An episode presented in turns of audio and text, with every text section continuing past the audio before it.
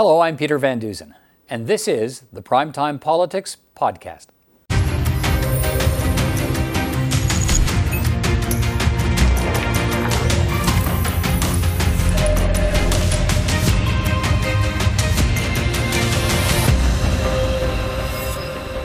On Primetime Politics tonight, Canada's vaccine experts provide new guidance on the one-dose Johnson & Johnson vaccine, saying it might be better to wait for a different vaccine if you can. As Alberta gains the dubious distinction as one of North America's COVID hotspots, we'll speak with an expert on how Alberta got so bad and what should be done to regain control of the wave. And the Conservatives call for the firing of the Prime Minister's Chief of Staff as opposition parties ramp up pressure on the government over its handling of the allegations of sexual misconduct against the former Chief of the Defence Staff. And our Monday panel of parliamentary journalists weigh in on the top stories of the day. But we'll begin tonight with the latest on vaccines in Canada. The National Advisory Committee on Immunization today recommended the one-dose Johnson & Johnson vaccine only be administered to people 30 years of age and older. And those people NACI says may prefer to wait for either the Pfizer or Moderna vaccines. That advice contradicts the authorization from Health Canada that recommended use of the J&J vaccine for anyone over the age of 18. NACI also suggested the Pfizer or Moderna vaccines are preferable for pregnant women. The committee cited recent concerns about blood clots for their reasoning. Johnson & Johnson has agreed to supply Canada with 38 million doses, but Health Canada is holding back the first 300,000 doses Canada has received over quality control concerns at a U.S. manufacturing plant. They need to make an informed choice as to whether they would prefer to get vaccinated um, sooner with a Janssen or AstraZeneca vaccine or wait to receive the mRNA vaccine.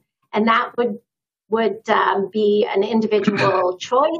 They know that their risk tolerance for an adverse event, um, and also know their personal situation, how um, how much they may be able to protect themselves using public health measures. Um, and those are, are all issues that would need to be taken into account when one decides whether to be vaccinated earlier with another vaccine.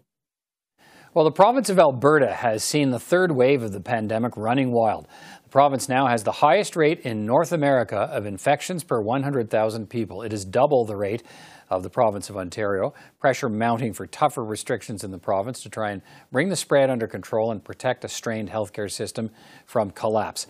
Dr. Noel Gibney is the co-chair of the Edmonton Zone Medical Staff Association Strategic COVID-19 Pandemic Committee, and he's with me now. Dr. Gibney, first of all, thanks for taking time to speak with me today. I do appreciate it.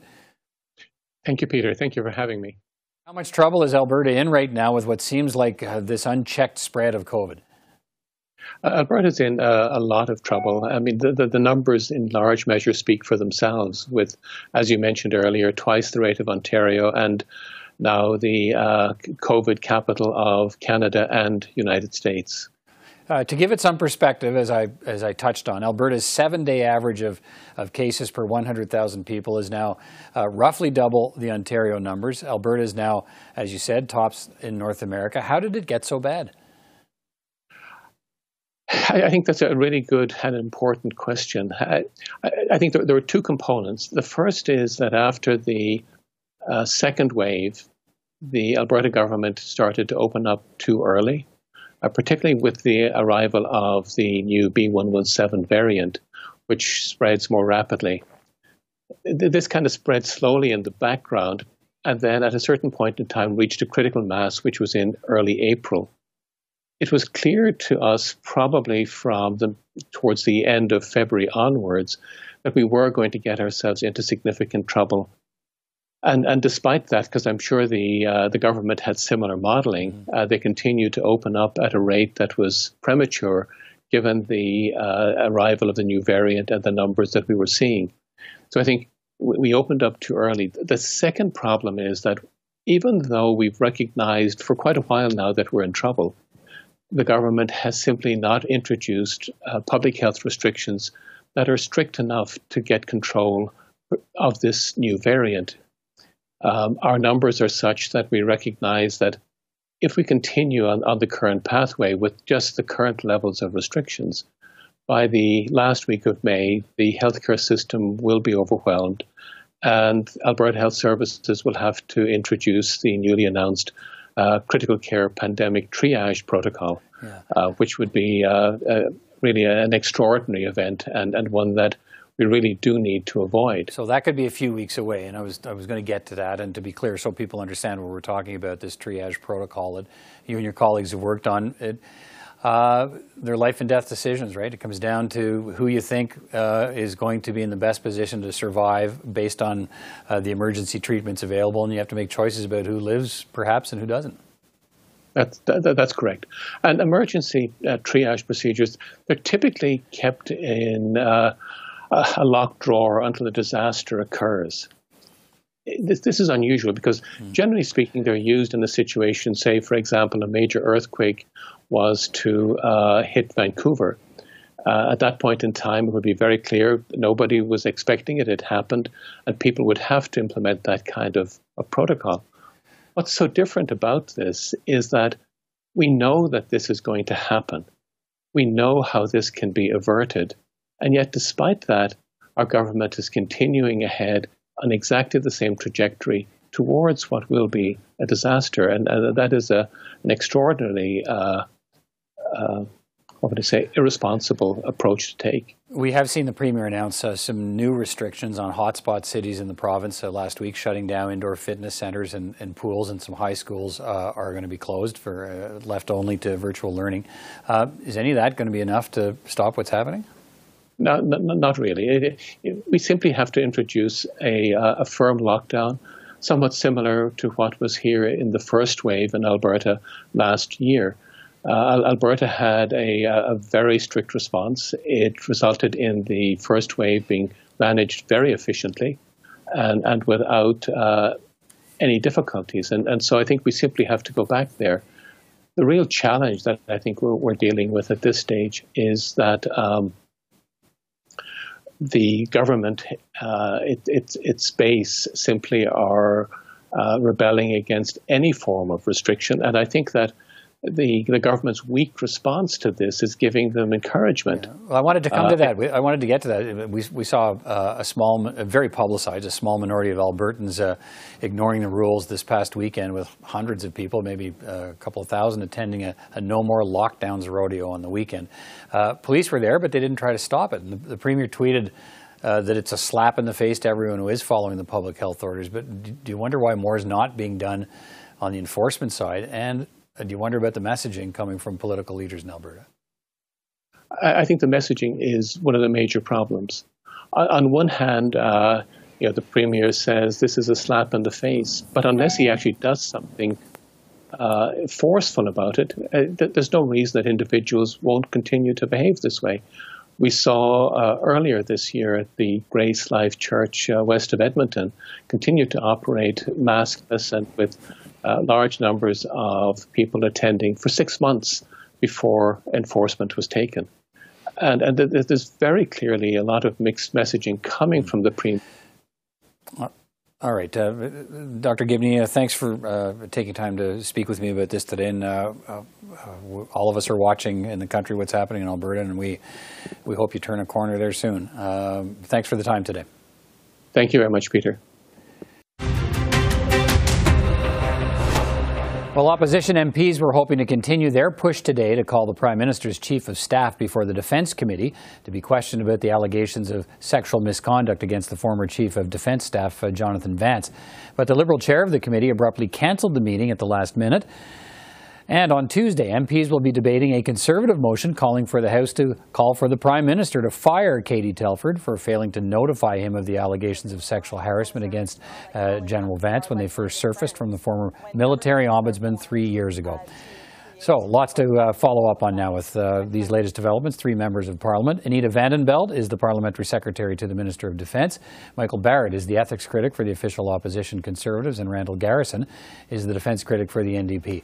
Anita Vandenbeld, let me start with you. Um, the Defence Committee was scheduled to meet today to continue debating uh, whether to call Katie Telford as a witness. Why was the meeting cancelled at the last minute? Uh, well, well, first of all, the Defense Committee was scheduled actually to talk about our mental health study, um, and and it was in fact the opposition on Friday that uh, pushed to suspend the proceedings. And this morning, when it became apparent that Mr. O'Toole said that he was going to put a motion in the House to have the very person that we were debating calling before committee uh, have a motion to have that person fired, uh, at that point, nothing productive could come from a meeting because they'd already presupposed the outcome of the testimony. And I'd like to be clear that the Defense Committee is meeting again on Friday. I think the chair made that very apparent today. Uh, will, will this be on the, the agenda? Will Katie Telford's appearance be on the? I guess it depends what happens to the motion tomorrow. Huh?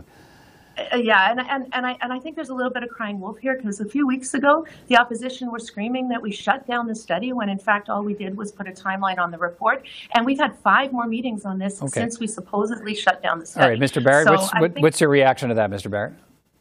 Well, it's clear this is part of a cover up. We have a uh, committee that's scheduled to meet, and because the, uh, the the liberal members don't like what the opposition is going to talk about, um, they they canceled the meeting. It's it's very uh, clear the reason that opposition parties want to hear from Ms. Telford. Um, the prime minister has said he didn't know about the allegations uh, against General Vance, and we've heard that um, Ms. Telford did know. We heard from uh, the ombudsman that he informed the minister, Minister Sajjan, directly uh, that these were allegations of sexual misconduct. So if if Ms. Telford um, eh, Ms. Telford knew, and if the prime minister is to be believed that uh, he did not hmm. know, then what we have a, a, situation here where the Minister of Defense and the Prime Minister's Chief of Staff uh, orchestrated a cover up and kept okay, the Prime to, Minister of Canada to, in the dark. To Anita Vandenbeld's point, if you want her fired, what's the point of bringing her before committee? Well, that uh, you know, we talk about presupposing outcomes here. Uh, Ms. Vandenbeld is presupposing the outcome of a vote in the House of Commons. Um, let's hear her testimony. Perhaps it would enlighten members of, of Parliament um, you know, when this uh, this opposition day motion comes for a vote. Right, but you, you weren't. I don't think there was ever a scenario where you were going to get Katie Telford at the committee before tomorrow's motion calling for her to be fired.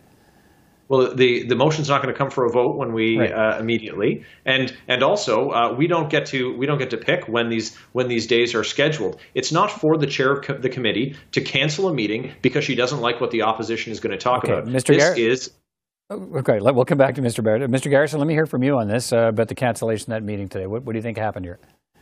Well, if Ms. Telford wanted to appear, we'd have all been there with bells on this morning to hear her testimony. But instead, the uh, chair canceled the meeting, and I think it's important. But, but she back. wasn't scheduled to appear today, right? There was the debate was going to continue on whether you could call her as a witness. Well, all he had to do was do a quick call around and say, Katie Telford wants to appear, and all of us would have agreed to that. So let's not play silly games about what's happening in committee. What the Liberals are doing is stalling because they don't want to hear what Ms. Telford has to say. But what's most important here is that if we don't get to the bottom of why there was no action taken against General Vance, then there's no confidence that any reforms going forward will actually be taken seriously by either the survivors of sexual misconduct or the perpetrators. And so we have to know why General Vance was left in office three years after a very serious allegation of sexual misconduct. The Minister of Defense says I referred to the Prime Minister. The Prime Minister says I didn't know. So somebody here uh, is not telling okay. the truth. I think is the most simple thing you can say. Uh, Ms. Vandenbeld, um, if there's if there's nothing to see here, if there's nothing to hide, why not have Katie Telford appear at your committee uh, to tell everyone uh, what happened, what she knows? Uh, why not have her uh, go there and then she can set the record straight or give her evidence, and then we can all move from there. Well, well, I would take exception to what my parliamentary colleagues have been saying about what was known. Uh, it's been very clear from all of the testimony. Uh, no need for further testimony, especially Mr. Marques.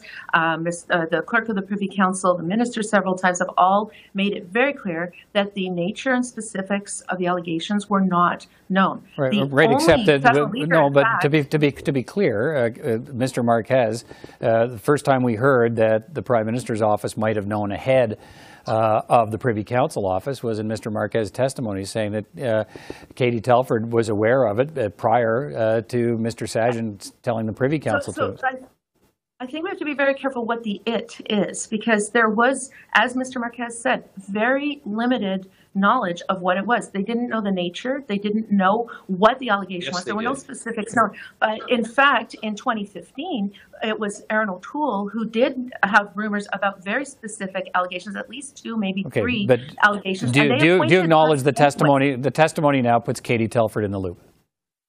I, I, I would say it's exact exact opposite because we actually know now from every single person that testified that the nature of the allegations was not known. No, And but even if she didn't know the name, she, she, she was made aware of an allegation, and the Prime Minister says it was never brought to him.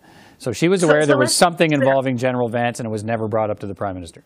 And and I would also Fair take enough. exception. I should say there was no action Okay. because they didn't know what the allegation was. The the the, the Mr. Walbourne never provided what even Okay, there what was the allegation. so was. le- there, So but- there was nothing to tell. There All right. was nothing to know when you don't know what it is. You don't know who it is. This you is- don't know All the right, nature Mr. of it. Mr. Mr. Barrett, uh, Mr. Barrett um, let me ask you this. Uh, the House will debate a conservative motion. We've talked about it, calling for uh, the firing of Katie Telford. It, it's not binding on the Prime Minister, and I guess I'm wondering what would firing Katie Telford accomplish for the victims of sexual misconduct in the mi- military? Well, first of all, let's be very clear. Miss Vandenbeld is being disingenuous in her comments. The ombudsman said very clearly, and he has reaffirmed this several times in media following his appearance at committee, that he informed Minister Sajjan directly that the allegations were about sexual misconduct perpetrated by the uh, chief of the defense staff. So that was that was crystal clear, and he gave that information to the Minister of National Defense. So that's important that we don't uh, that that we don't uh, selectively uh, listen to the testimony we heard from the former ombudsman, Mr. W- Mr. So, Walbourne. so uh, firing Katie Telford does what for the for the victims of sexual misconduct? Well, what we have is a situation where the Prime Minister's chief of staff, if the Prime Minister is to be believed that he didn't know, and we know that Miss Telford did know, then um, she covered up uh, allegations of sexual misconduct right. perpetrated by the chief of defense staff against people under his command. Mr. And so there needs to be there needs to be consequences. Oh. People need to they need to see that there's been some action taken. We have a prime minister who's done nothing. He sat on the last review that was done for 6 years and now in response to this they're they're pointing and saying, "Oh my gosh, look, uh, the conservatives heard a rumor in 2015 All right. and had an investigation." Let me move to Mr. Garrison. here. given- Mr. Garrison, what what did, do you support the motion to fire Katie Telford? Uh, well, the Prime Minister himself pointed the finger at Katie Telford in his press conference. I just think it's unfortunate that the Conservatives took the bait. So, no, we won't be supporting the motion to fire Ms. Telford because the one responsible here, and there's only two choices, is the Minister of Defense or the Prime Minister. The Minister of Defense says, I told the Prime Minister's office, and he clearly knew it was sexual misconduct. So that's where we have the breakdown here in our knowledge. If he told him it was sexual misconduct, and then the prime minister wasn't informed. The only one who can tell us that is Katie Telford, and that's why we'd still like to see her appear at committee. Okay, uh, just about 30 seconds left here. Uh, so, so, I mean, Katie Telford did appear before the uh, a committee investigating the We Charity uh, situation. Anita Vandenbeld, why not? Why can't she appear at this committee and answer the questions? Well, well, I'd just like to be clear that No, I'm just Minister asking that question. Why can't she show up and give? Why can't she tell the committee I, her well, side first of all, story? that, that that is up to the committee. I think that uh, the fact Cancel is the that there, everything we've heard in committee has been consistent. Minister Sajjan did say that he disagreed with parts of Mr. Walbourne's testimony, and every other witness that we've had has held up the fact and has said again that there were no specifics known, and there's nothing new to We're- we're- learn. There's okay, nothing so we- new because nobody knew any specifics at that time. We're gonna, we're gonna, okay, stop. We're gonna leave. We, we have, we have, we're gonna leave it at that. We're uh, out of time for tonight. But thank you all for giving us your information. We're continuing to follow where this goes, and we'll follow the motion in the House as well tomorrow. Thank you all for your time tonight. I appreciate it. Thank you. Thank you all. Thanks. Well, let's bring in our Monday panel of parliamentary journalists now. Susan Delacourt is a columnist for the Toronto Star. Joël Denis Bellavance is the parliamentary bureau chief for La Presse. John Ivison is a columnist for the National Post and parliamentary bureau chief for Postmedia. Good to see you all again. Uh, Susan, let's talk about the tactics we're seeing from the Liberals to uh, prevent Katie Telford from appearing at the Defence Committee. Uh, what questions does that raise for you? Uh, it raises any lessons about whe- whether they learned any lessons from the SNC Lavalin scandal, um, which was, I know, a long time ago, like everything before the pandemic feels like. But I, I think it, it showed a real tendency of this government to just turtle and uh, and turn on its own, uh, or but t- turn to protect its own, and to be incredibly risk averse when these kind of things happen.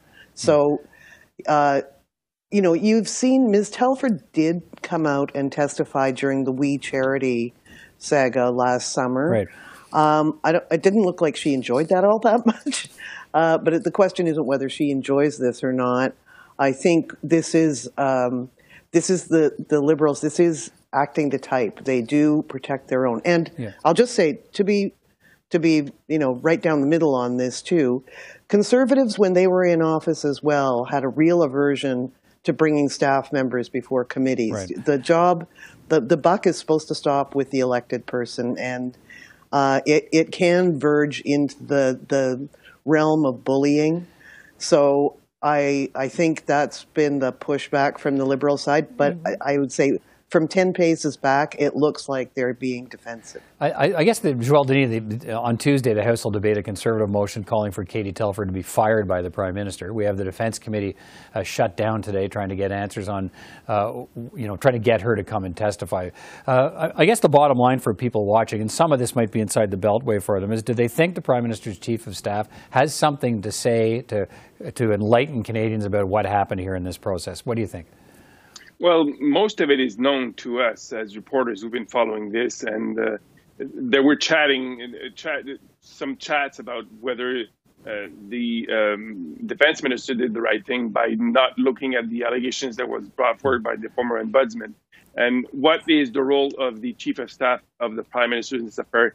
To me, this is uh, a mystery. Uh, but uh, as Susan mentioned, the Liberals now have adopted a defense strategy, and it is that only ministers will testify in front of committees or the prime minister if he's called upon, and no staffers. So that's the line of defense. Okay. And I don't, I think, I don't think they want to repeat the We Charity affair where a lot of staffers were brought in front of the uh, committee, and it led to, uh, uh, if I may say, uh, a loss of support in the polls because you know they were seen as being uh, uh, trying to hide facts. All right, John, what do you think is going on here? Well, I agree with uh, JD. It's a mystery why Katie Telford's at the centre of this. There's no evidence that she knew anything in particular, whereas there is clear evidence that uh, Harjit Sajjan is in the middle of it. I mean, it, to me, it's his mess, and ministerial accountability demands that he's the one who should answer for it. I mean, there is it's clearly part of the National Defence Act that he could have called his own investigation probe into this uh, to the allegations that were brought to him, and I was talking to somebody who's close to the military today, and they're saying this is a complete distraction. It's turmoil. Every person, in- senior person in uniform, has got their heads down. They're they're really just hoping it all passes. In the meantime, the, the Jonathan Vance's successor has also been removed pending an investigation. The current uh, temporary chief of the defence staff and the defence deputy minister are all engaged in some kind of internal uh, body they're trying to set up to, to handle harassment charges. It's a mess. Yeah. And yet, day by day, the world is getting more dangerous. It's a national security issue. I mean, he was put it as bluntly as that. He said, This is worse than the Somali affair, when right. we entered a decade of darkness.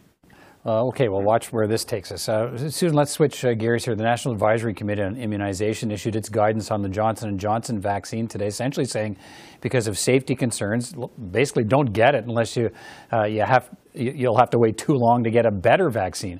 And yet public health leaders are still saying get the first vaccine available to you. Uh, Does all this make sense to you? Uh, that was a uh, that was a moment, uh, almost as surprising as the swear word in question period today. um, but, but yeah, I, I I I was listening and said, did I just hear that? Because it it you know uh, you've heard it from everybody. This whole idea that the government has been trying to tamp down on vaccine shopping.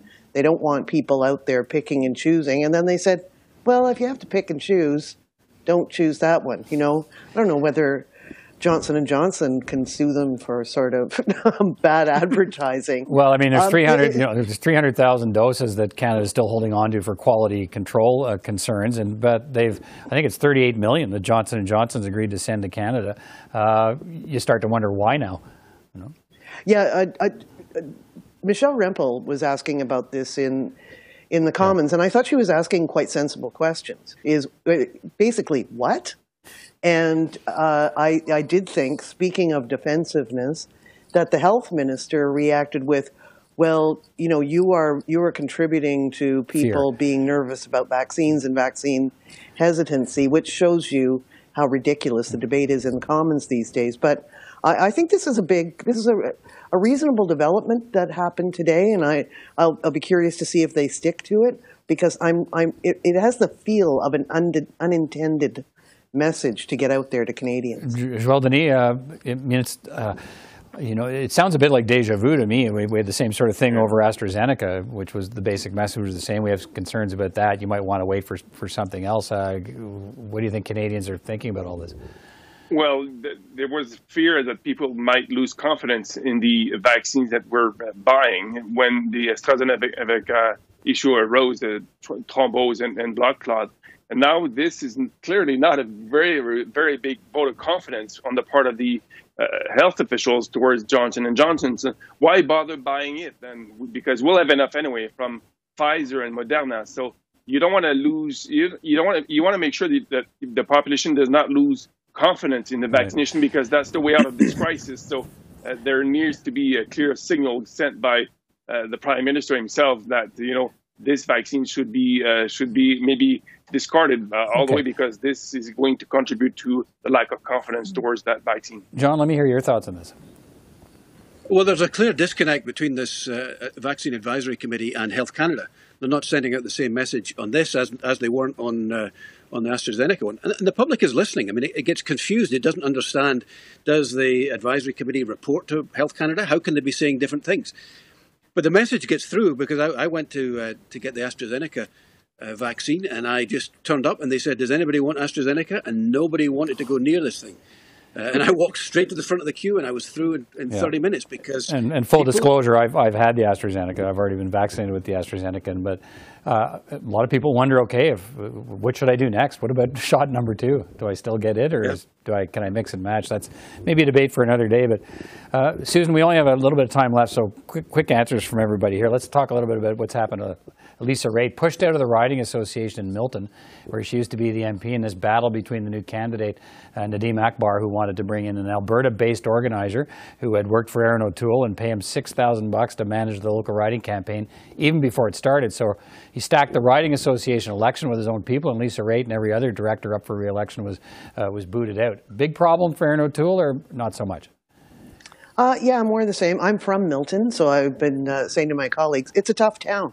They, uh, they, they, don't uh, they don't treat their people who lose elections well, obviously.